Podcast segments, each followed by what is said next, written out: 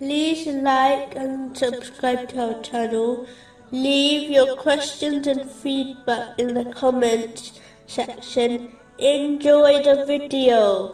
Continuing from the last podcast, which was discussing chapter 6, verse 157. So there has now come to you a clear evidence from your Lord and a guidance and mercy.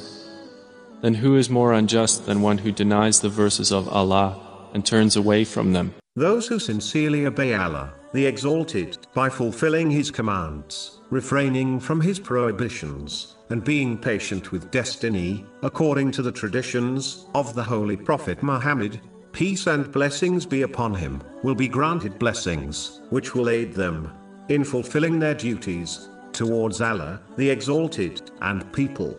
They will be granted mercy, which is the source of every righteous deed one performs, as the inspiration, strength, knowledge, and opportunity to obey Allah, the Exalted, through righteous deeds, is not possible without His mercy, and they will be granted right guidance. This guidance is not only needed to obtain paradise in the hereafter, but it is also required in order to overcome all difficulties one faces successfully, and in order to choose the superior option when facing worldly and religious choices. The one who gains Islamic knowledge but does not make use of it by acting on it is like the one who lights a fire in order to illuminate and observe the right path to take, but when they observe it, they do not journey down it. When one acts in this way, Allah, the Exalted, will extinguish the benefit one can derive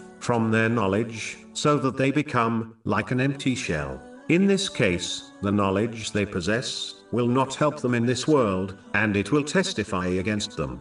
In the hereafter, Muslims will only benefit from knowledge when they act on it. This has been indicated in the following verse. Chapter 13, verse 11 Allah will not change the condition of a people until they change what is in themselves. Muslims understand that possessing worldly knowledge will not help them in the world if they do not act on it. For example, a doctor will not help others or gain a salary from their knowledge if they do not use the knowledge they possess to treat the sick. Yet, many believe they can either remain ignorant or not act on their religious knowledge yet gain benefit from it in both worlds. This is simply absurd.